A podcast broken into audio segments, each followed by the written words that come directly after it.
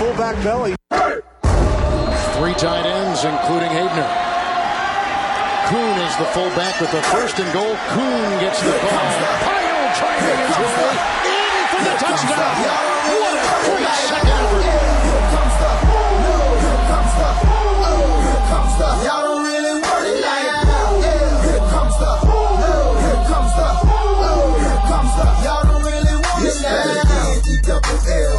I said so. I keep big bills up in my hood on the dirty like blood. So ain't got no twisted. Wolf back. What's going on? It's your boy, the Wolf of Roto Street, RotoStreetJournal.com. We breed and feed you fantasy wolves. Thrilled to welcome on for the second time, Mr. Peter Overzet. You can find him at Peter Overzet on Twitter, Twitter and YouTube. You can find more of his work, shows, schedules, all that good stuff at peteroverzet.com, including the awesome ship chasing, swellcast, tilt space, randomizer, a million and one shows. I love it, Pete. There's so many ways to find you and interact with you. You also collab with Matthew Berry on a weekly fantasy life newsletter. And I just think you're the picture of bringing kind of knowledge along with entertainment into this fantasy space. So, Peter, thanks so much for coming on. How you doing, man? I'm doing good, man. Yeah, last year we did this show around this same time. It was a, a ton of fun and uh, excited to be back. Awesome. I appreciate it. I'm glad, as we were talking right before we got live, the world's a little bit of a better place, some might say, at this point of the year uh, than we met last year. But it's still uh, a lot's going on uh, these days. Maybe a couple improv things around that later if we have the time. Uh, you crushed it last year. A lot of good rave reviews on that. Um, but our main focus today, you dropped a, an awesome recent video for Establish the Run, focusing on 10 tips to win your best ball leagues. And I think there's a lot of people joining these underdog contests, low entry fees, large field, where they have this huge shot at life changing money, you know, $25 to win a million bucks. And the underdog best ball mania, use promo code Pete if you're joining. Uh, but not a lot of people are diving into the optimal strategy, at least the, the large field of it, other than us fantasy nuts this time of year. So I really want to dig into a lot of that in addition to having some fun content planned for later in on the show as well the strategies the tips the mindsets and all that good stuff uh, sound good with you pete Yeah, it sounds awesome. Awesome uh, and we'll start right at the top and, and before we get into this question if you're on youtube facebook periscope quick thumbs up means the world helps us get out to more people would be greatly appreciated twitter wherever you're at uh, so thanks again for considering that but I, I think one of the spots we have to start at the top is one of the largest fields of debate on Twitter and just everywhere is the RB position and the strategy how to attack this position. Million different names and strategies around it. Hyper fragile, zero RB, anchor RB, all that good stuff. Uh, a million titles to it. What is your preferred strategy when you're doing these underdog best ball drafts?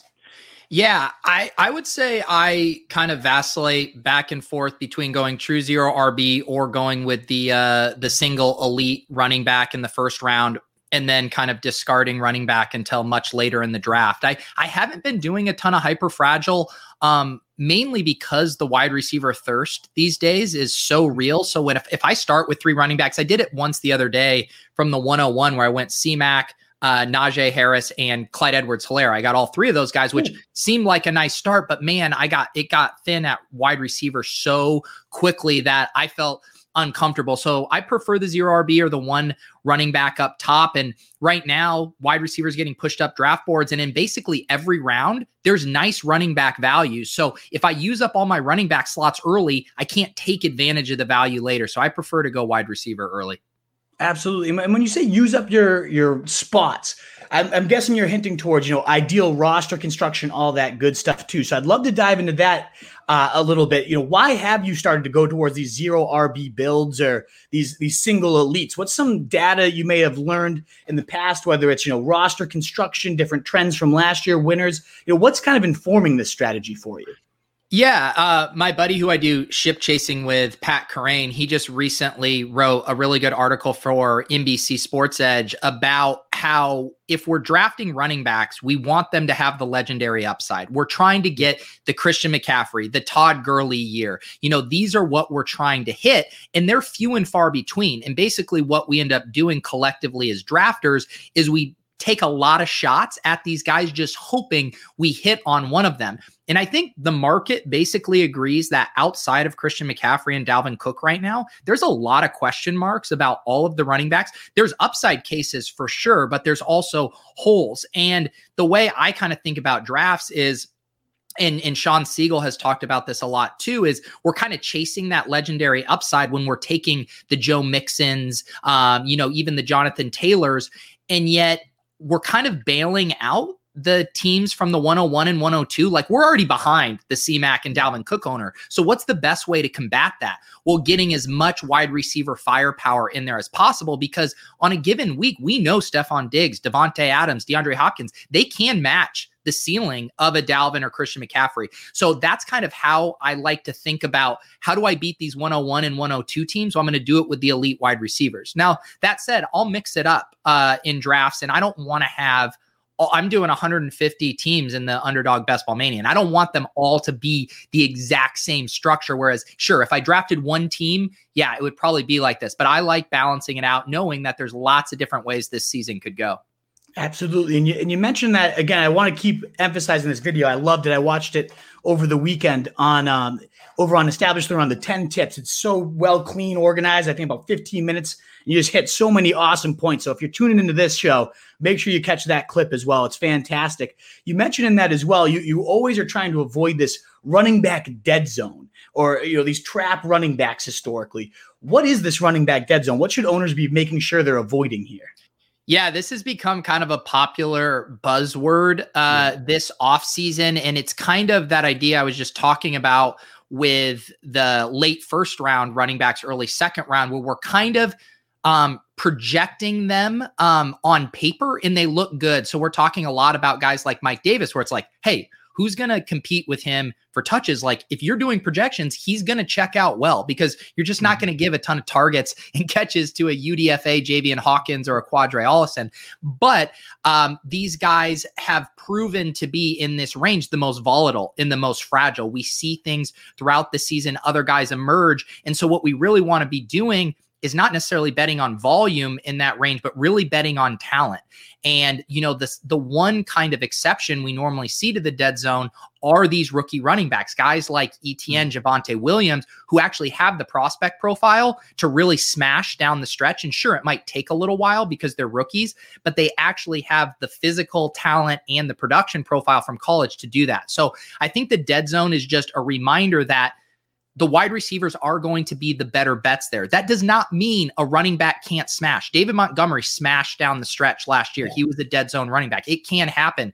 But when you look at the chart, Rotoviz has a great chart. Basically, after the first couple picks, until like around 12, the wide receivers outscore the running backs just on mm. average. So you're always making a suboptimal pick if you're drafting a running back but obviously, we have to draft running backs at some point. So it's like, where are the best times to do that? Well, at the top of the draft, maybe later in the draft once the elite wide receivers are off the board. So that's kind of the, you know, the push pull that we're always wrestling with.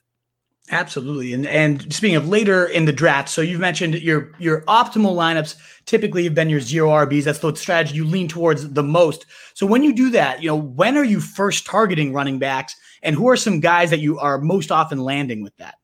Yeah, there's because I've now done a bunch of drafts on underdog, and it's a little different like in FFPC for managed leagues because it it does skew a little more running back heavy there. But on underdog, I, I like thinking them as detours. Like I want to be drafting these pass catchers, even the elite onesie position. So where am I taking my detours for running back? I do like taking it for the rookies Williams, mm-hmm. ETN there. Kareem Hunt has been falling. I like the detour there. And one thing I should also mention because the dead zone conversation has become so prevalent, there are actually dead zone running backs that I'm taking because Chris Carson, I got him in the late fifth of a draft Ooh. the other day. And you'll see, I just did a draft where I was at 512 and he went, Miles Sanders went at 511. Like I'm taking him there every time. So the further that these guys get pushed down, the more willing I am to take them. But the next pocket after those rookies, I would say, is I'm often grabbing uh, like a Trey Sermon or Raheem Mostert.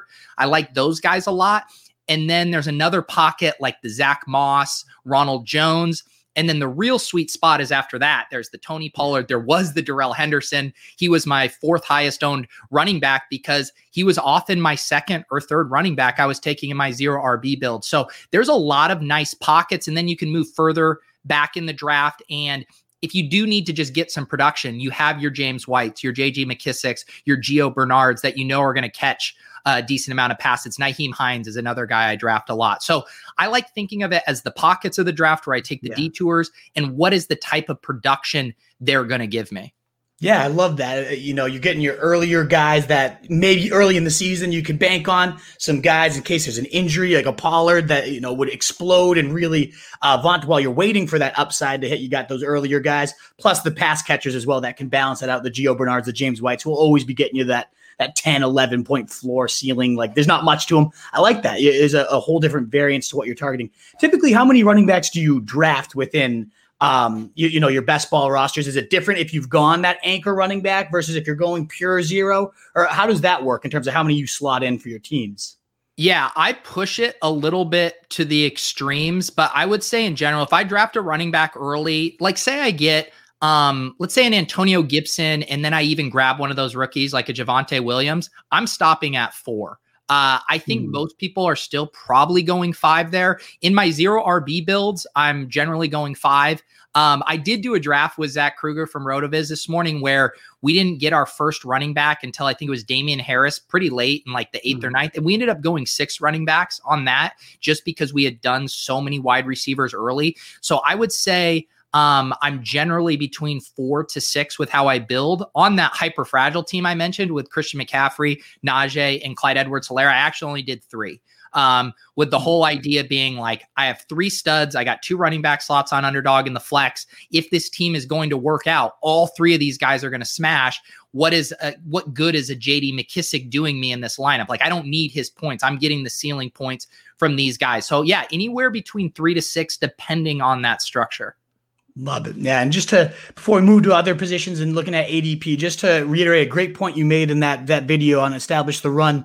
Uh, the teams that took zero running backs early were two, you know, six total or seven total was zero early were two of the highest percent wins, 15% league win and 12%. So 27% league percent by zero early running backs. That's a huge edge with very, very few teams employing that. Only 233 and 166 teams did zero RB, yet they they beat the field at 27% high rate. So that, that's important to note too. The stats back the strategy up as tricky as it can be. I'm a, I'm a running back guy, so I, I have a very hard time when I'm trying to build these rosters of not going running back, running back, running back. That Clyde Edwards Hilaire one you just you know raved about that's my type of build, but the stats don't necessarily improve that. So I'm doing my best, as you mentioned, to diversify the portfolio, force myself into some of these zero running back builds. Uh, and it's very interesting to see how they come out. So, good, and, and I would say too, like it, I, it's just the way I prefer building. But one of those tips that were in there is like you can draft running backs early. It is completely okay. How Justin Herzig won Best Ball Mania, and yeah. it's how Justin's still drafting now. Like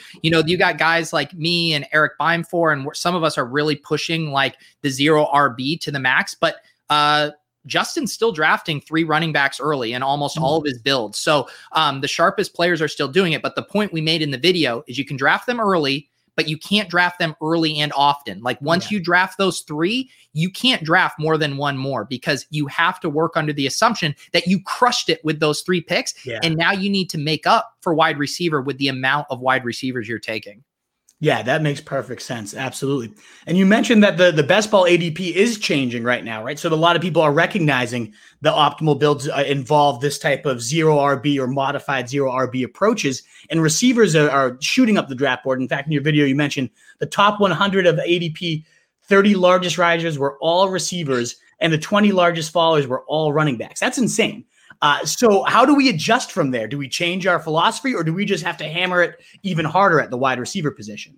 Yeah, and that's where you know where I've completely opened up to drafting guys like Swift when he falls 20 picks past ADP, Miles Sanders, you know, Chris Carson, those are guys that are kind of falling in that, you know, quote unquote dead zone that become very palatable. And what I like doing is just like, okay, say I was going to build a team where, say, I go Stefon Diggs and Antonio Gibson as my second round pick. Um, I, I like that start. And then I'm going to use Antonio Gibson as my anchor, go away from it, draft a bunch of wide receivers, come back.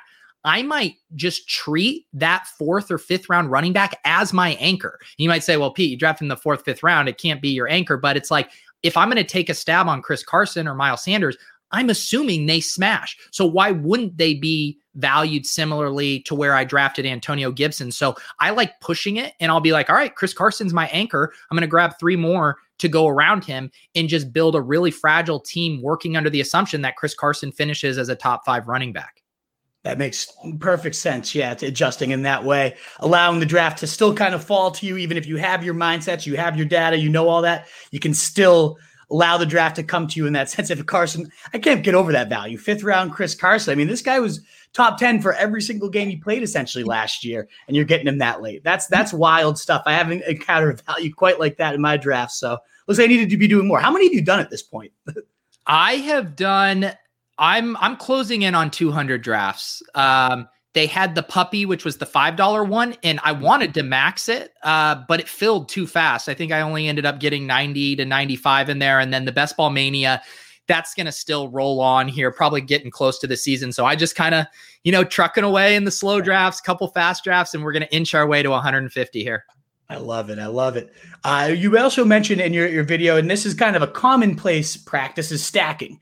Um, a lot of anybody who's played DFS knows the importance. Essentially, it's evolved to the point of double stacking in daily fantasy rather than just the single stack being necessary in so many ways and game stacking and all that good stuff. But just for anybody that might be newer to it, you know, what is stacking? And is there any type of like misconceptions about stacking that you're seeing? Like, is it only quarterbacks or how do, how do you view stacking in best ball? Is it as necessary as it is with DFS? So I I do think same I I do think there's lots of parallels to DFS where like if you and me were just playing a head to head on DraftKings, like stacking isn't imperative, right? We're just trying to get the most mm-hmm. points in our lineup. But if we're trying to win a large field tournament, um, the way I always thought about it for DFS is say on DraftKings, you have nine slots. You're basically trying to hit a nine leg parlay because you want each one of those mm-hmm. spots to be right. Well, what helps us not have to get nine individual things right. Maybe we're only having to get five or six. Right. So if I'm drafting DeAndre Hopkins, I'm assuming he's going to go nuclear in this game. So if he goes nuclear, who else is going to have a good game? Obviously, Kyler Murray, because he's going to be throwing those passes. So that's just the general concept of stacking, in that mm. it mm-hmm. allows us to be right without having to get a bunch of individual things right. Of course, you could draft Jalen Hurts and he could have a great game this week. And then DeAndre could also have a great game, but it's uncorrelated and it's harder to match those pieces up. So stacking just makes it easier for us to match those up. And the way that the underdog best ball mania tournament is structured basically weeks 1 through 14 we're in our individual 12 man league the top two teams advance then there's two more smaller tournaments after that, so you're in the group with all of the winners from 1 through 14. Those top two teams advance to another one. And then there's the final week 17 where you have about, I believe it's 190 to 200 teams in that. And then you're trying to get first out of 200 teams. So yeah. think about it like this if you got to the finals of the Best Ball Mania and they said, guess what? You get to pick out your own roster for week 17. Everyone else has to use their best ball roster, but you get to pick one out. You'd probably build the DFS lineup, right? You'd be like, wow, Dallas is playing Arizona. I'm going to do a Dak Prescott double stack and I'm going to bring it back with Chase Edmonds or something like that. So that's how I'm approaching this tournament is I'm saying, yes, it's really hard to get to week 17, but if I get there, how can I give myself the best chance to win? And speaking of that, you you mentioned using strength of schedule as one of your, your big tips in order to gain. And we're again, we're talking about large field. I'm sure some of our strategies might change if we're talking only about a 12 teamer, then that's it.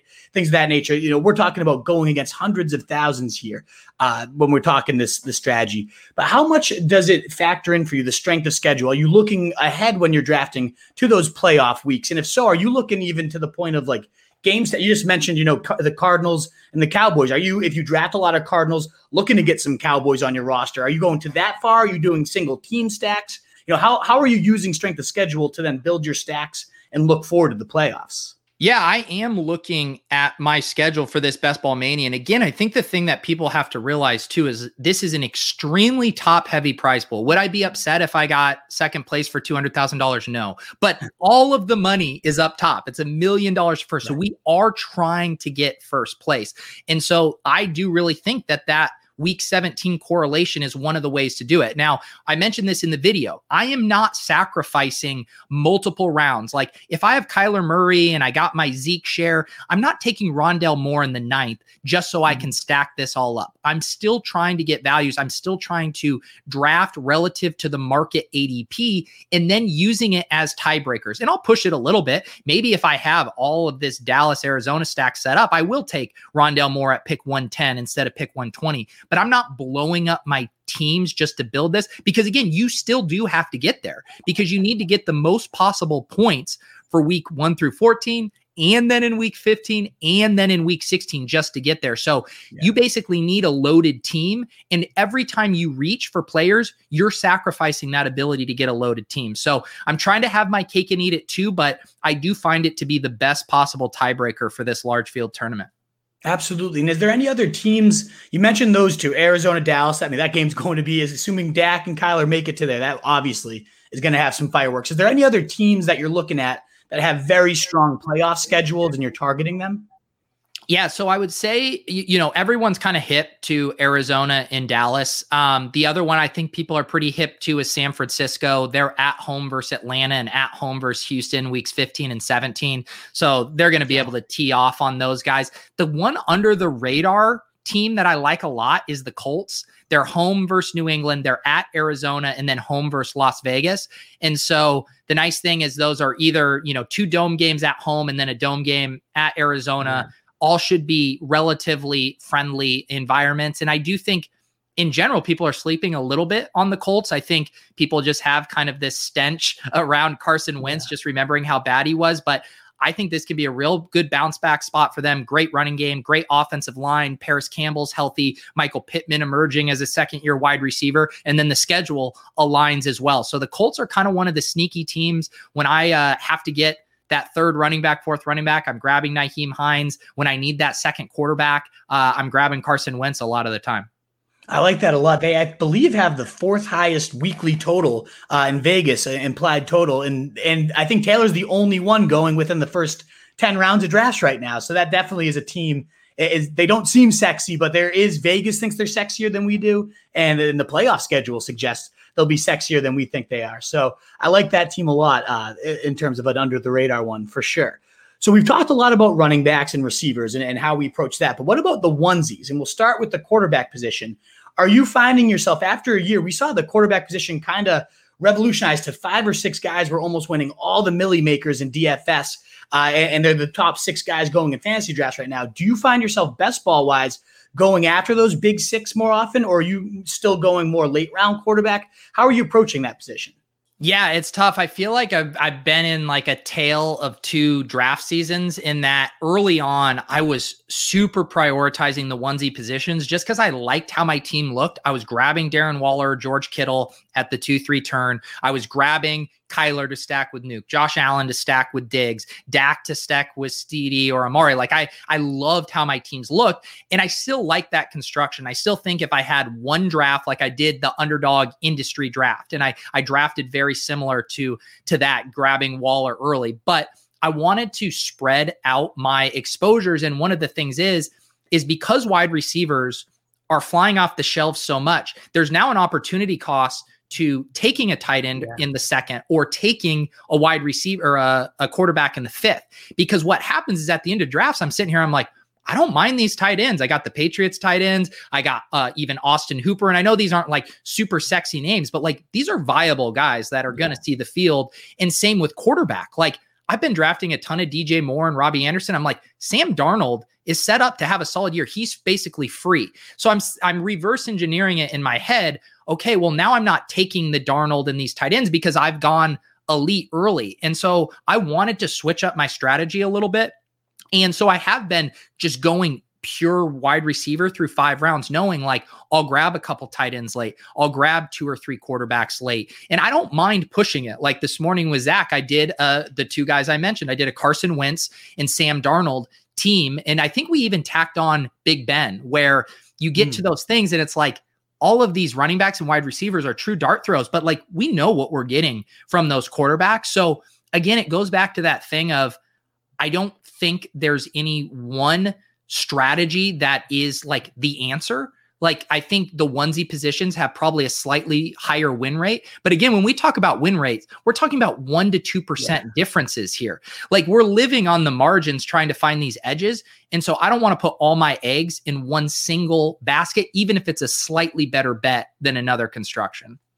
Absolutely. Yeah. You mentioned, so you mentioned you like your Darnold, Wentz, some guys that you're getting for free. Is there any other quarterbacks you found yourself gravitating towards that maybe do have that, that upside to join the Kyler Murrays, the Dax? You know, I, I don't think we're going to see Sam Darnold or Carson Wentz. Who knows? Maybe they have this ridiculous rebound year. Uh, but is there anybody, maybe not quite as late as those guys, uh, that you see having that upside to maybe join those elite potentially? Yeah. So I would say like in general, it's it's the rookie quarterbacks. And you yeah. know, there's the tier of the Trey Lance, Justin Fields, Trevor Lawrence. They're getting a little pricey on underdog. You know, when I made that video, they were all going after pick 120. Lance is starting to creep up into I think like pick 115, 116.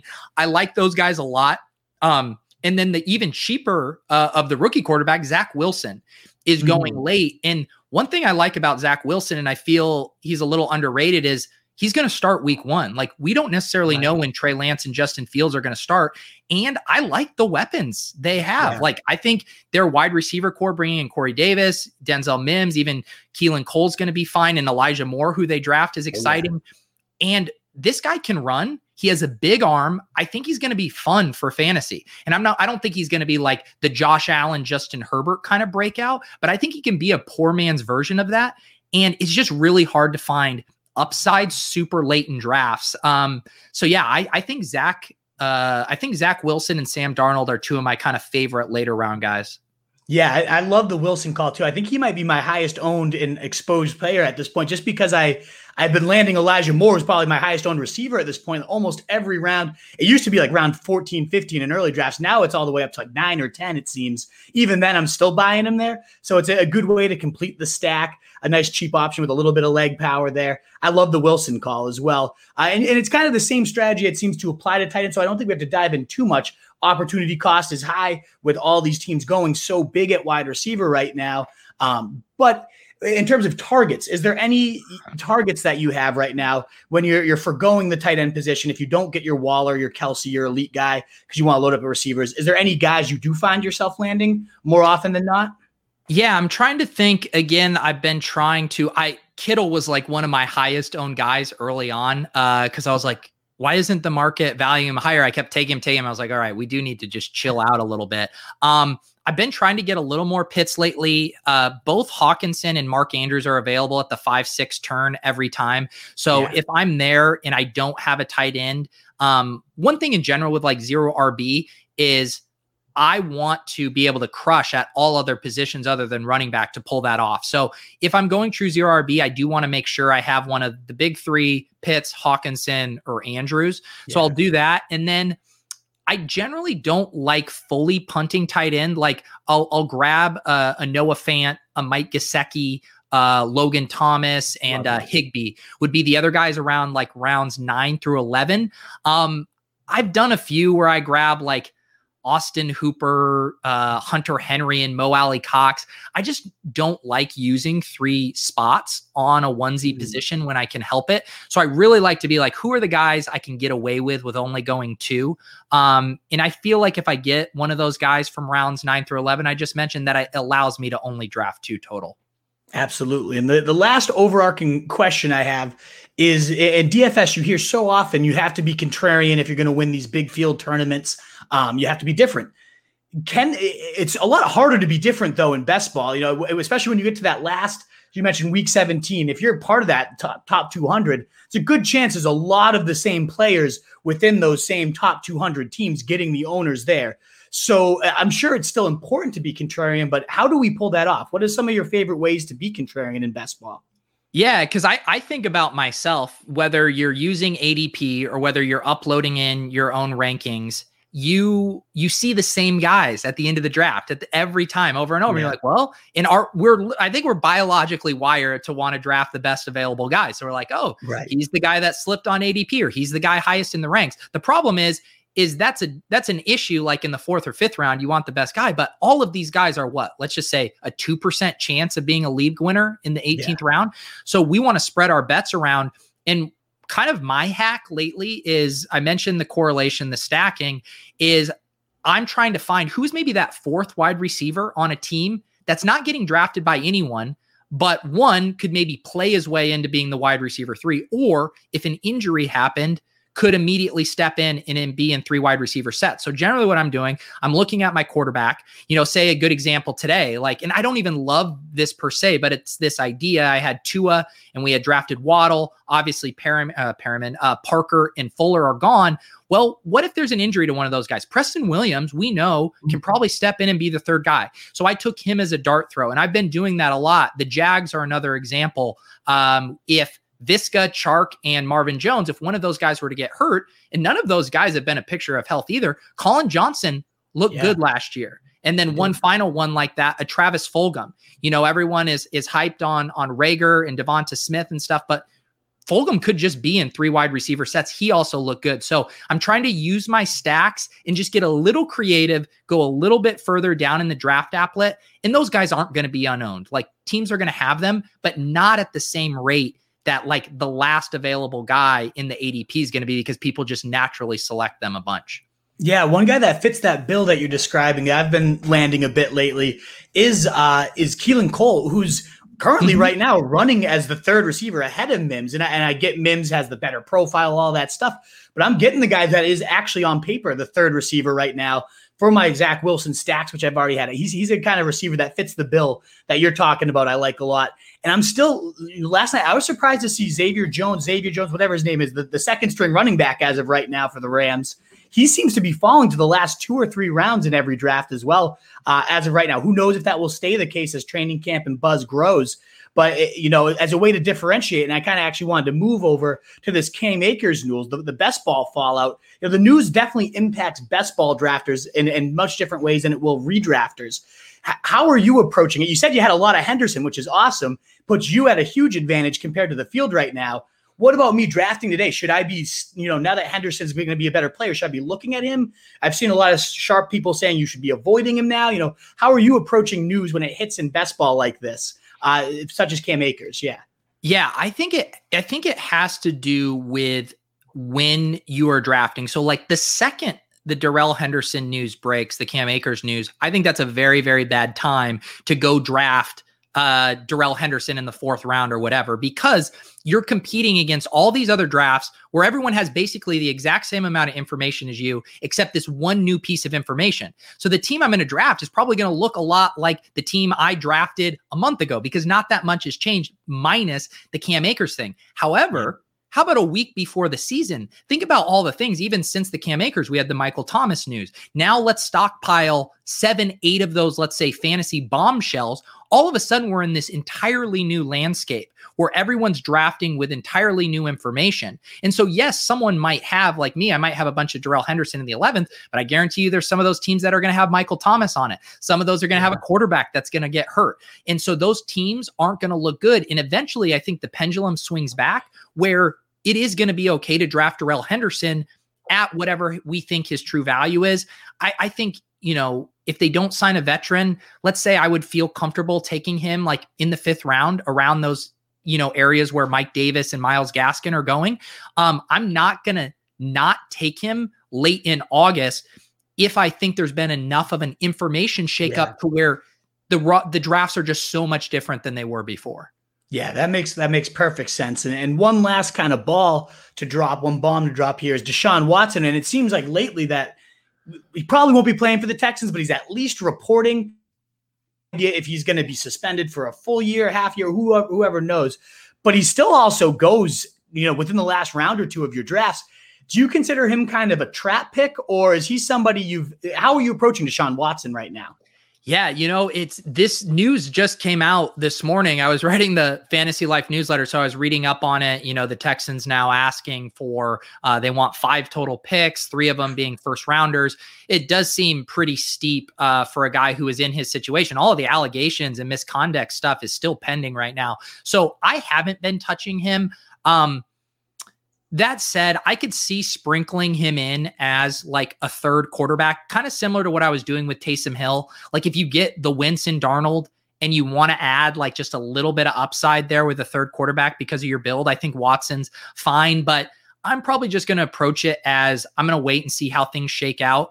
Um, and then I'll probably start thinking about my stack stuff. But I don't know. I think I like building with stacks so much that it's hard for me to draft these mm-hmm. quarterbacks where I don't know where they're going to be.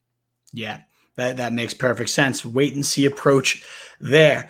Um, all right, Pete. Well, I do want to move into. We have our no huddle lined up in a little bit, uh, but like last year, you know, as a lot of the audience might not know, is you you used to, you know, I, I don't know if you do you still do improv at all. Are you involved in that? No, um, but you Just were in the improv now. game for a bit, and I still think you know to the it's very niche comedy, but I, I love your stuff. It cracks me up, and I think anybody tuning into this show would share it. So, do you have time if I give you, you know, one or two potential improvs to jump yeah. on? Let's do awesome. it. Uh, the, the, first one, I, am excited to hear your impression of him. Uh, this is pretty more specific than just a general guy, but Scott Hanson, he's holding a full bladder, but there's an absolutely ballistic witching hour going off. Who, how do we see this one unfolding? oh, folks, we are about to go to the quad box right now. The quad box right now. We got the action flying. It is the witching hour, folks. God, I love this game. We are here commercial free, eight hours. And holy cow, we got the Ravens in the red zone. We got the Lions in the red zone. Good God, we got the Cowboys in the red zone as well. And the. Oh my God, they're settling for a field goal. Change the change the thing. Change the thing. Um, just, I, I am going to have to go. I know I say I know I say I'm generally good. I know I say I've never had to go, but I do actually have to go. Someone someone do this for me. I can't do it anymore. Love it. I love it. Oh, that, that, was, that, that, was fantastic. Hold on, there's the exit mode. Fantastic. Uh, a few, I had a bunch written down, but it is such a tricky culture right now to uh, dive into too many. There's a, a, few I want to send your way to see if you'd ever do them. Uh, one that's not as controversial though, and I love every year you always have your rookie guy releases his rankings. One of my favorite videos. I can just nail it, such on the head. But what happens when rookie guy gets sniped in the draft? He has Ja'Marr Chase queued up right in round four, and he gets picked ahead of him. This is ridiculous. What what the, what is you can't take Ja'Marr Chase there. Okay, Ja'Marr Chase falls to this spot every single time. He goes at 102. You're going to take him at 101 over Najee Harris. I mean, we're talking about projectable volume. Do I love Ja'Marr Chase more than anything? Of course, but you can't take him at 101. He is supposed to be for me at 102. You don't know how to play Dynasty. You're a donkey. I've been playing for 25 years. I got three and a half championships. Yes, I did. One of them ended in a tie and we didn't have fractional scoring. So I did split one of my championships. But the point is, I've won three and a half the past 20 years, and Ja'Marr Chase should be mine. Love it. Absolutely love it. Fantastic stuff as always, Pete. Well, let's run you right now through the rapid huddle. I think if you remember last year, the no huddle offense, I give you 20 burning fast questions uh, and you just answer them to the you know the player that comes to mind or whatever pops in your mind. Rapid fire. Ready for it? Yeah, let's do it. All righty. In order, the first three picks in every 2021 draft should be. Uh, wow. Okay. Uh, Christian McCaffrey, uh, Dalvin Cook, and in a perfectly efficient market, let's say Travis Kelce. I was just going to say Travis Kelce should go no later than pick number. Uh, he shouldn't go any later than pick uh, seven. The next Mahomes, Lamar, Josh Allen will be Trey Lance. Who's the veteran who gained the most value this offseason? It has to be Mike uh, Mike Davis, I think. Agreed. The veteran who lost the most value this offseason. Man, um, this one's kind of tough. Uh, I don't. I, I feel like T.Y. Hilton just keeps falling and falling from where he was getting drafted last year. The rookie 101 should be Ja'Marr Chase. the biggest rookie flop will be? Najee Harris.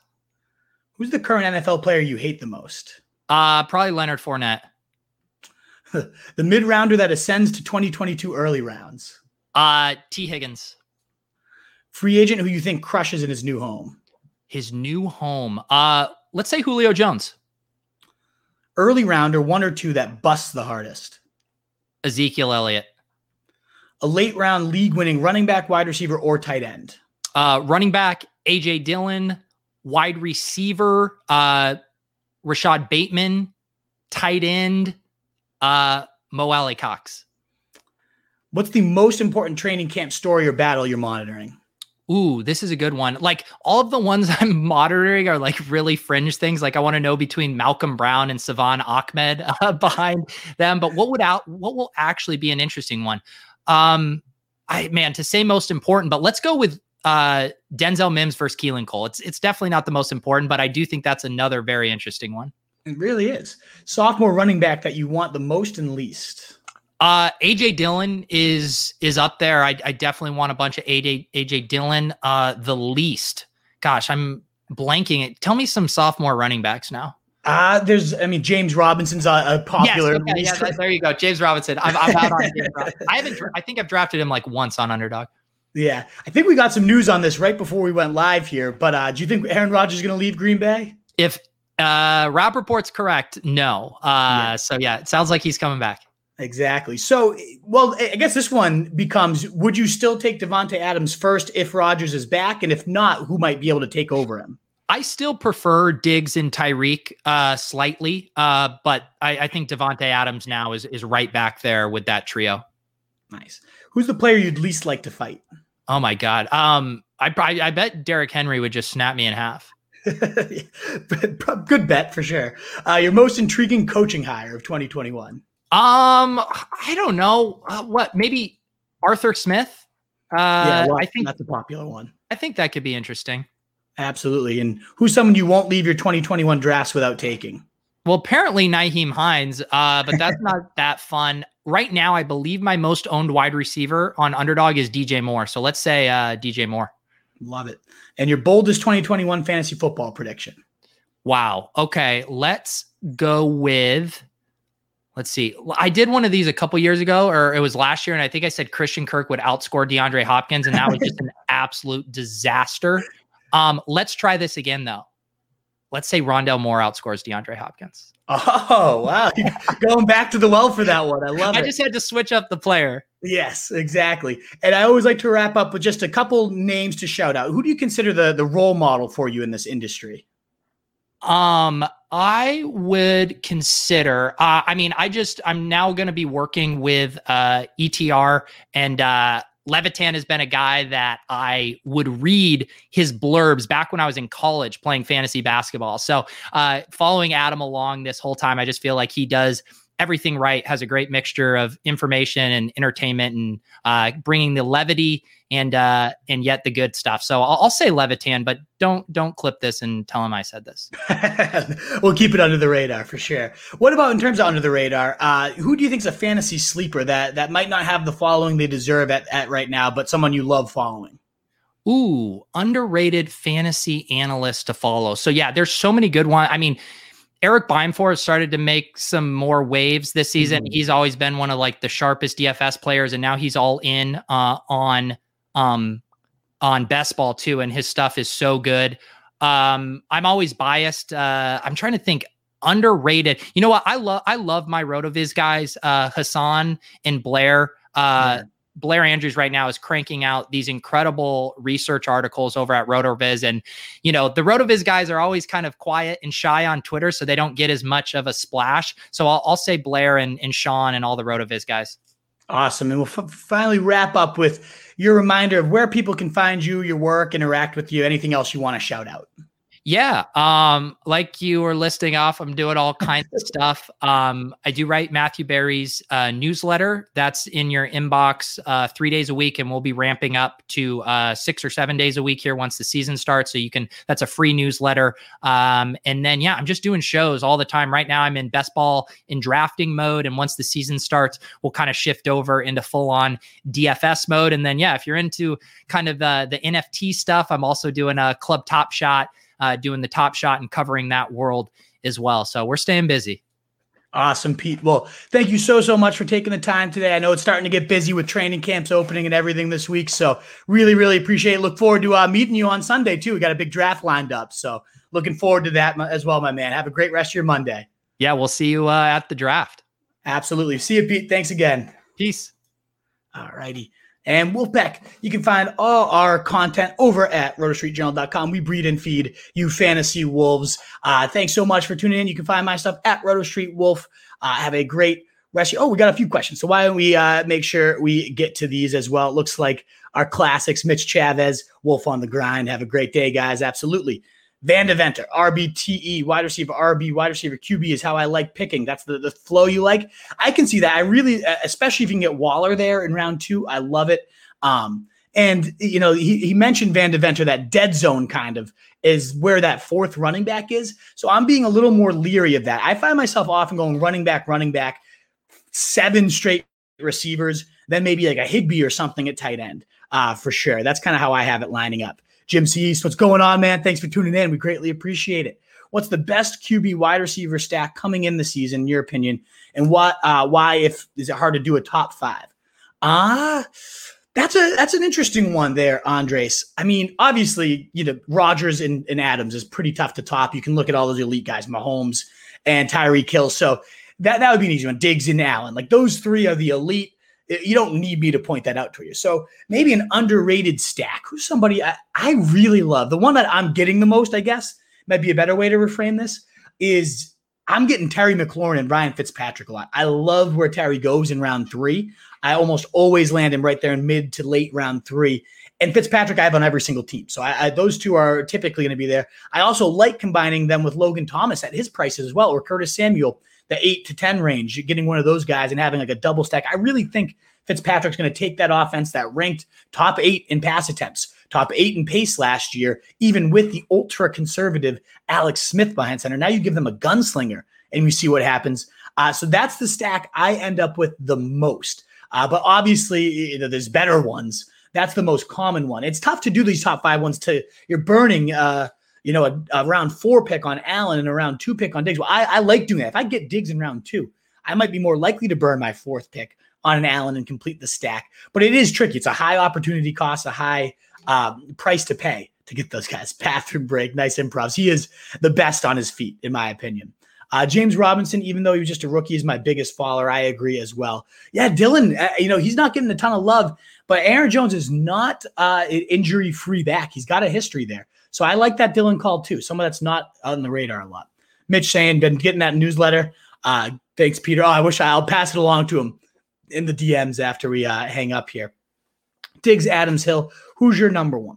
Well, if it's Rodgers, if Rodgers is back, I can't go against Adams after what he did, especially this like last dance narrative.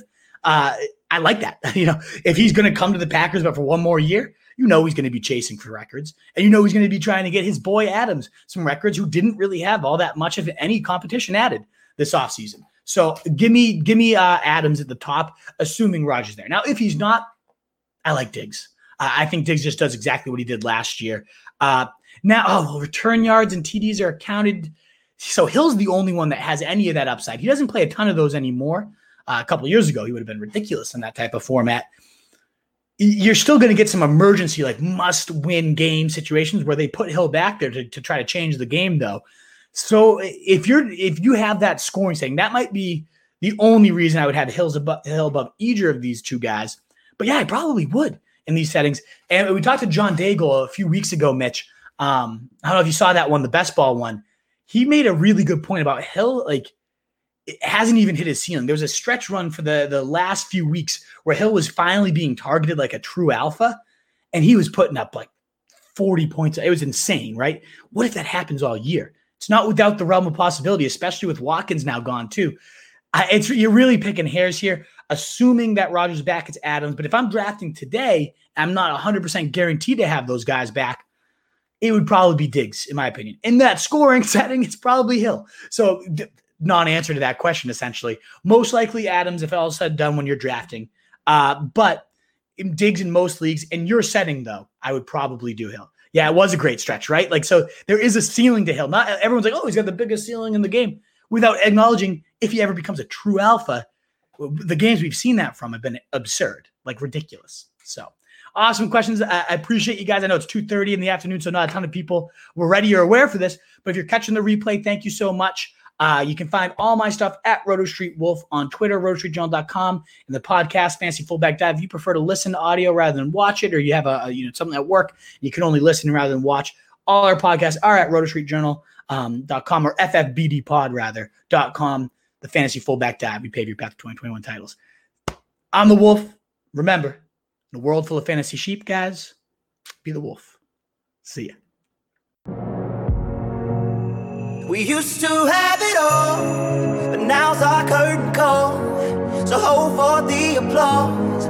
Oh, oh, oh, oh. And wave out to the crowd and take our final bow. Oh, it's our time to go, but at least we stole the show. At least we stole the show. At least we stole the show. At least we stole the show. At least we stole the show.